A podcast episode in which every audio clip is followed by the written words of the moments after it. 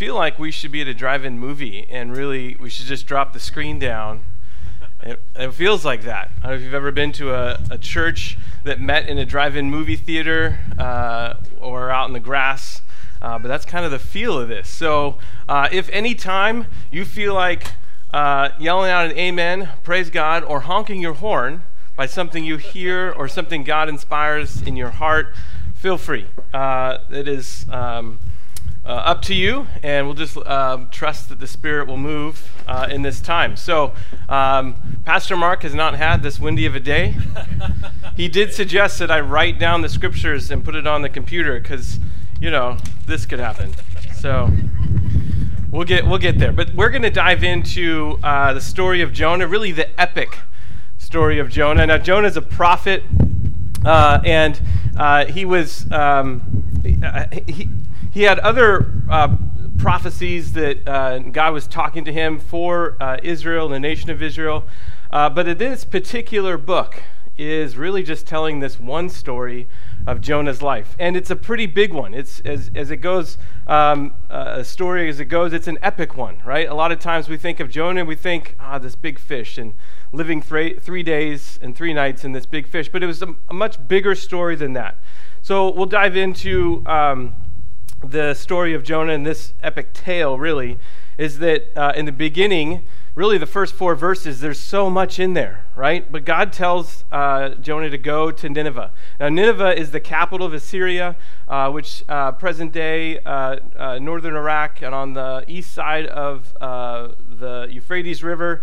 Um, and so he's, he's told as a prophet for Israel, right? One of the few prophets to go talk to a nation that is that is not God's people. They're not Hebrews, uh, they're Assyrians, and God tells Jonah to go there. Now, if you've heard the story of, of Jonah or read it before, or you've seen a VeggieTales uh, video about it, you know that Jonah went the opposite direction. And not just the opposite direction, right? The, the distance between um, Israel and uh, Nineveh is like 500 miles. And, and Jonah was like, you know what? I, I don't want to go there. I want to go four times further the opposite direction. So he goes down to uh, Joppa and he hops on a boat and he uh, pays his way to get 2,000, 2,500 miles away uh, through the Mediterranean. And then what we read the story of in Jonah is that God brought a storm on the sea, and the boat uh, was the storm was so violent and so big that the boat was ready to tear itself apart. And so the sailors on the boat, who are not Hebrew and who worship other gods, uh, are are trying to figure out what's going on. So they're praying to their own God, may the seas calm down and let us survive this uh, this storm. And course, they cast lots, and guess whose lot gets cast? But Jonah, and, and who happens to be asleep, right inside the inside the the boat. And the captain's like, seriously, we are all out here trying to work hard to pray to our God for us not to die out here. Why don't you pray to yours and see what happens, right? And so Jonah's response uh, in in um, in praying to everyone's praying to their God. His response to this storm that's going on around and ready to tear this boat apart is I'm a Hebrew, and I fear the Lord God of heaven, who made the sea and who made the dry lands. And upon this proclamation, the sailors, those on the boat, are terrified. They are terrified. Praying to their God has not worked. Uh, they feel like the boat's going to just tear apart and they're all going to sink and drown and die. Uh, and, and, and Jonah's statement I am a Hebrew and I fear the Lord the Lord God of heaven who made the sea and the dry land. And so they they don't he says, "Look, you throw me overboard and this storm will calm down." And surprisingly, their response to Jonah is, "We don't want to do that. We don't want to heap condemnation upon ourselves by throwing you overboard." And Jonah says, "Well, if you don't throw me overboard, this storm will not stop." And so they eventually throw them overboard, and they cry out to God, the God they don't know, but the God of Jonah, who they've been uh, introduced to in this storm, in this moment.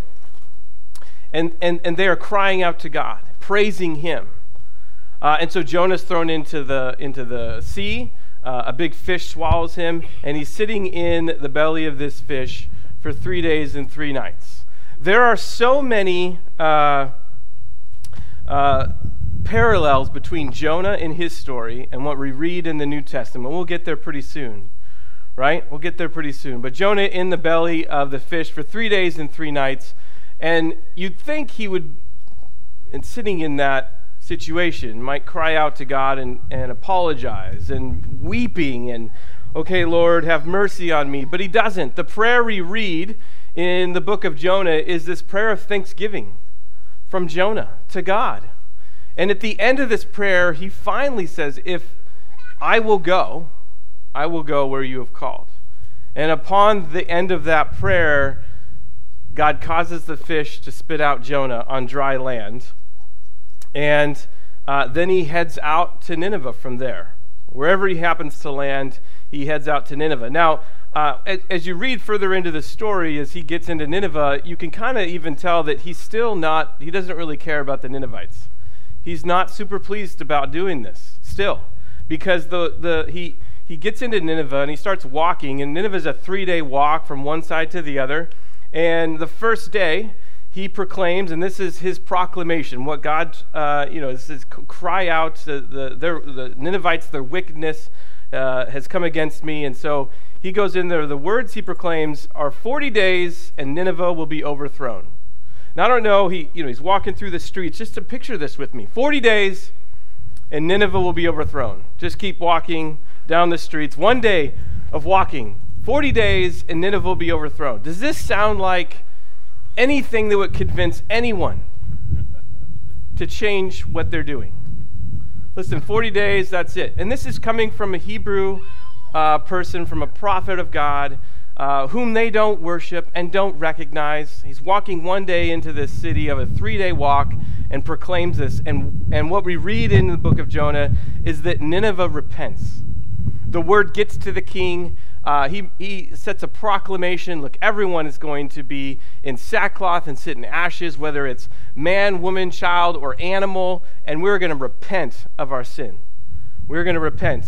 And and so this takes place in Nineveh, a place that Jonah doesn't want to go to, a place that's an enemy of Israel. Uh, they have been known for uh, atrocities. They've been known for uh, just all kinds of evil and wickedness, and, and, and whether it's to the nation of Israel and the Hebrew people or to God. And so he proclaims this message. The entire city, the capital of Assyria, repents. The king repents. And uh, you might think that, you know, if this happened, it would be a real success for Jonah. But that's not the case. In fact, he's, you know, throwing a pity party for himself. He goes up onto this uh, hillside that overlooks uh, the city, and it says he's up there waiting um, and pouting, and he's like, Look, I knew, God, I knew. I knew that you would do this. I knew that you would offer them forgiveness, that you you would have mercy on them. I knew it right?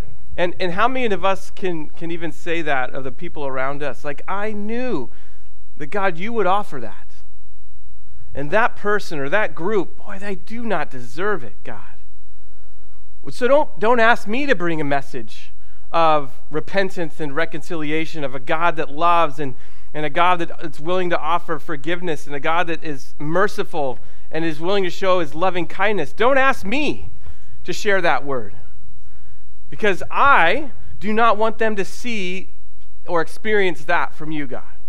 And he's up here, Jonah's up here on this hill throwing this pity party for himself about the repentance of Nineveh and God willing to, um, to forgive them and showing him the, their, his, his loving kindness.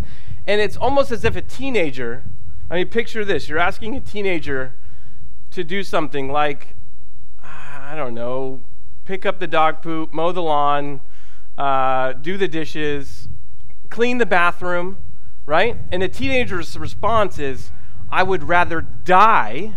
It would better it would be better for me to die than to have to do that. Just just end it, right? Oftentimes in school, I was thinking it was when a, a paper was due, a really big one. I hadn't started on it until the day before. Teachers, I know this never happens to your students. You're way too good at it, at, at teaching. But it would be, Lord, if you just take me now, I don't have to worry about this. Right? Or it's reading that book that I didn't start back in the beginning of summer that's now due here in the fall when school starts. Like, Lord, if you just take me now, I don't have to worry about it. Right? And he's sitting up there on this hillside watching, looking at Nineveh, watching over it. And it's like, it would be better for me to die than to see this happen. I, I would rather go. I would rather you just take me now. And he's throwing this pity party. God um, brings a, a, a branch, uh, a tree to, to grow over him to bring shade. And his, and his, like a teenager, his immediate response was, I'm, he was happy.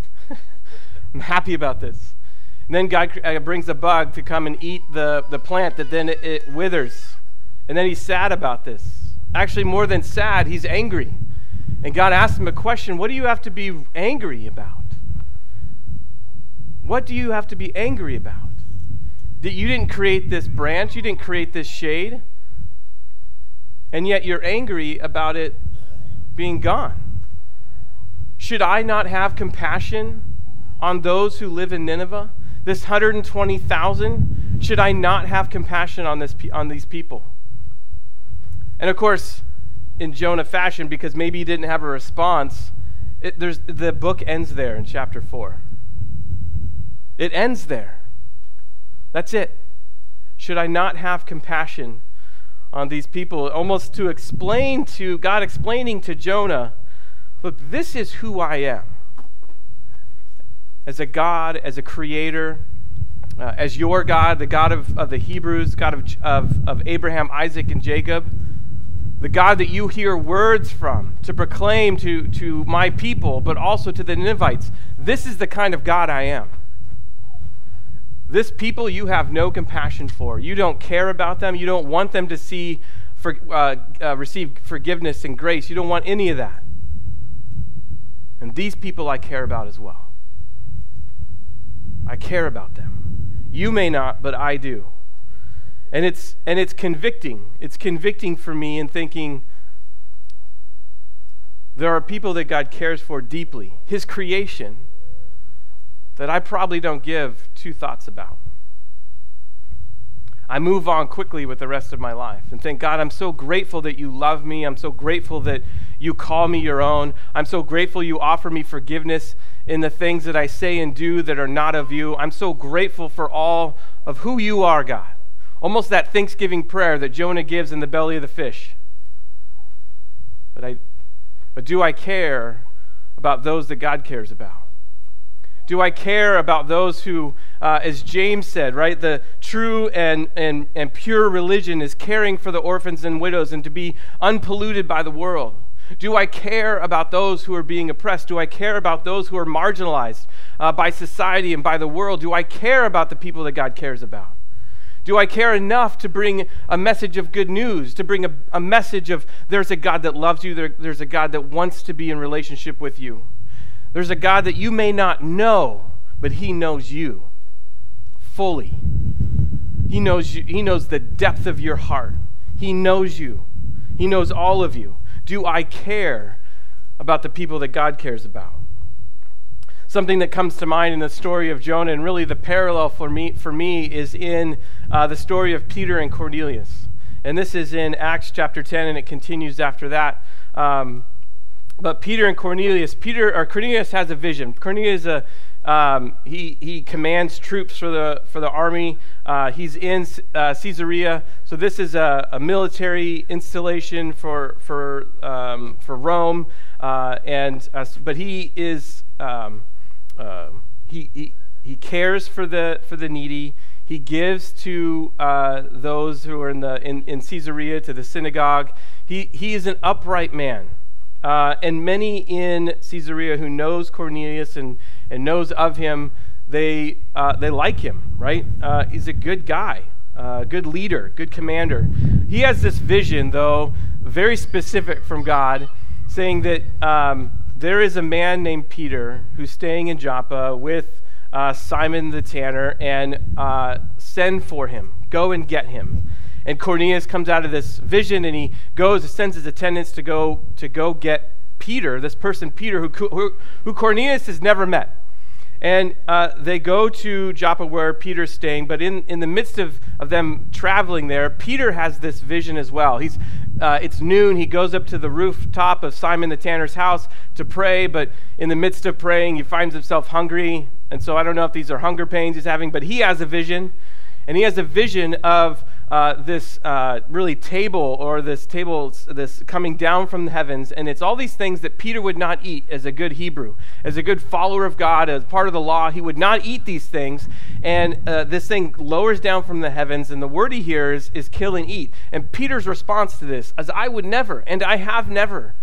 These are unclean things and, and i wouldn't put that in my body because of the, what's in the law and the response from God to Peter's statement of I would not eat and have not eaten this is do not call what is what I have made clean unclean or unholy. And Peter comes out of this uh, vision. Uh, the two visitors from Cornelius that he sends, they come in and they tell him what uh, their, their, their leader, their commander Cornelius has experienced. And they said, We're here to come to, to bring you to him, to bring you back to Caesarea. And so uh, they leave for Caesarea, uh, Peter does, and some of his, uh, his apostles.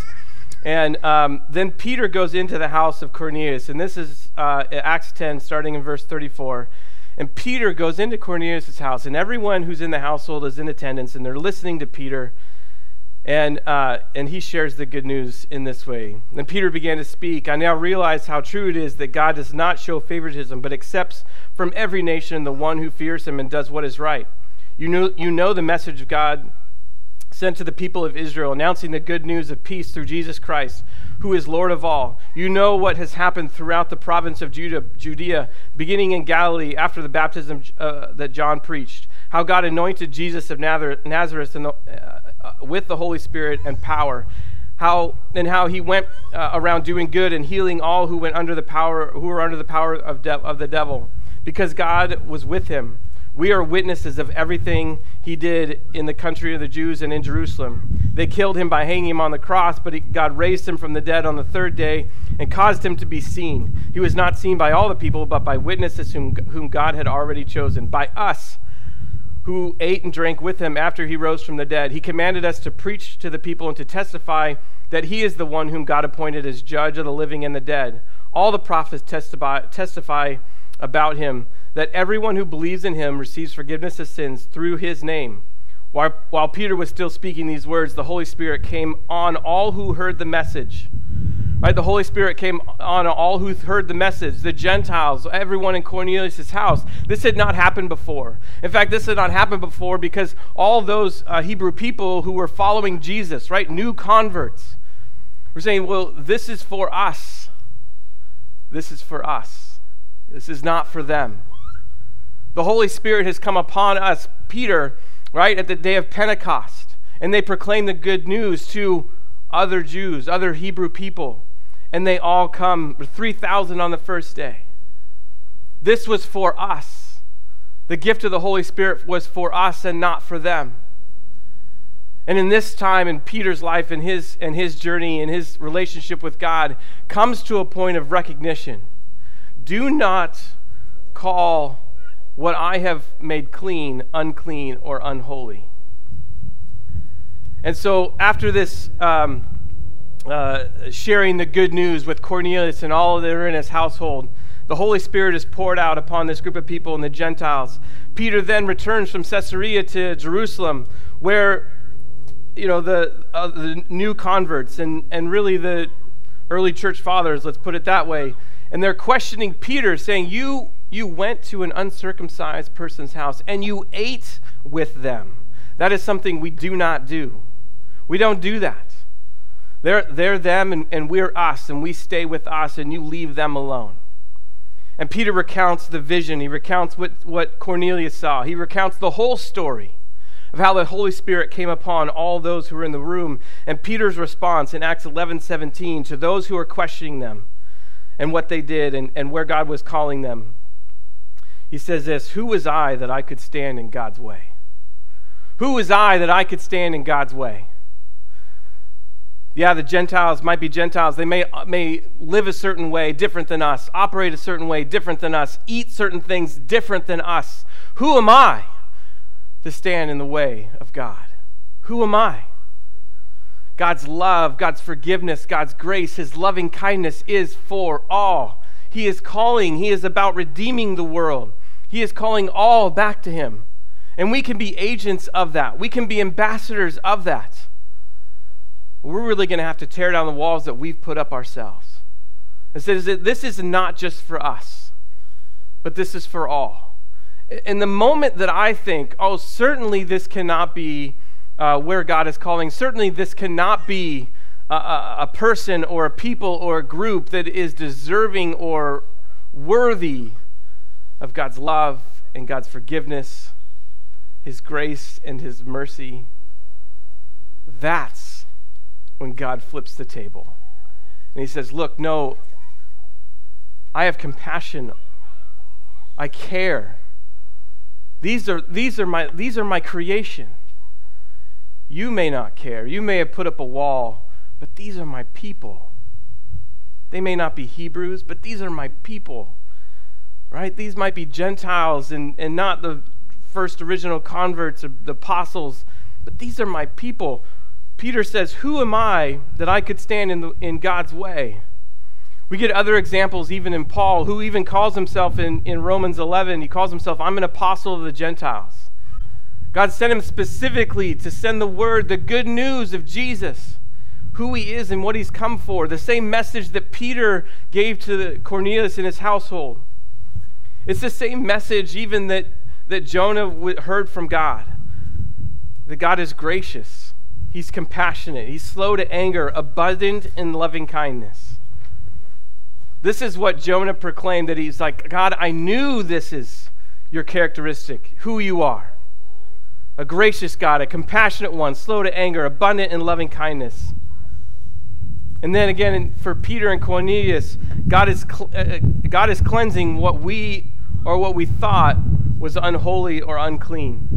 What we thought maybe that's what I ought to just push away. The example of Jesus is he sat with the sinner. He went to the home of the, of the tax collector, those which the Pharisees were like, This is not what we do. And Jesus is like, But this is what I do. I come and I'm with you. I see you. I call out this love. I offer compassion, forgiveness in repentance. God is about redeeming the lost and restoring the broken. And, and that's what he's calling us to as followers of Christ. We're called to be agents of redemption to be ambassadors of reconciliation. This is a call if we say yes to Jesus. This is a call. It's the call that Peter recognized in that vision to come bring the good news. And we can do that in our community, in our families, the people that we interact with day in and day out. We can be agents of redemption, ambassadors of, of, reconciliation, restoring the broken things, offering hope to the hopeless. This is what we get to be a part of. And we get to choose whether we're going to be like Jonah to sit up on the hillside and pout about who God is and what he's about, or we can dive in like Peter and say, I trust that, yeah, you've come to me to bring me back to Cornelius to share this word. And I trust that, and I'll go. And we can offer that word of reconciliation, redemption, and, a, and, and, and about a word of a, uh, the, there's a God that loves you, and the God that is willing to offer forgiveness. There's hope for you. In a world that seems so hopeless and uncertain, there is hope for you in God. How will we live this out? How will this look like in our daily life? Where will God send us, and will we be faithful to go? If someone comes to us and we hear that there's a message that needs to be shared of God's love and God's hope, will we be faithful to share it? Can we trust that God has already made a way for us to share that word and trust that that word will land on fertile soil and they'll hear it and they'll know it? This is the invitation for us, church. The story of Jonah that God's love is, you're not, we're not too far away from it. He's about redeeming, He's about restoring. Can we be those agents of redemption, those ambassadors of reconciliation? And that's our our challenge as well today. Will we live that out? Will we live it out and be faithful like Peter to go and to trust? This is where he's called. This is the, the way he's prepared. So I pray that that word lands on fertile soil. And as God invites you into that relationship more and more, you begin to see where his kingdom is breaking in and where he's calling you to engage. Let's pray. Father God, this morning, I thank you for the, the, the word of uh, and story and life of Jonah. Um, as encouraging as it is to know, God, that no matter whether we're the ones running away, God, uh, that you are still with us. There isn't uh, anywhere that we can go, God, that you are not willing to get our attention, wanting us to turn to you, God, and say, I trust you, God. I will go. I will go where you, where you send me. I'll go where you're calling me. And I pray, God, that each of us here would be open, more and more open to that invitation, God, from you to go where you're sending us, to give that word from you, God, that says you are a God that loves us, that wants to be in relationship with us, that there isn't anything, God, that is too far away from you. I pray we'd be faithful like Peter to go and share with Cornelius' household this good news that you are a God who uh, yes, was crucified on a cross, but rose and three days later brings this message of redemption.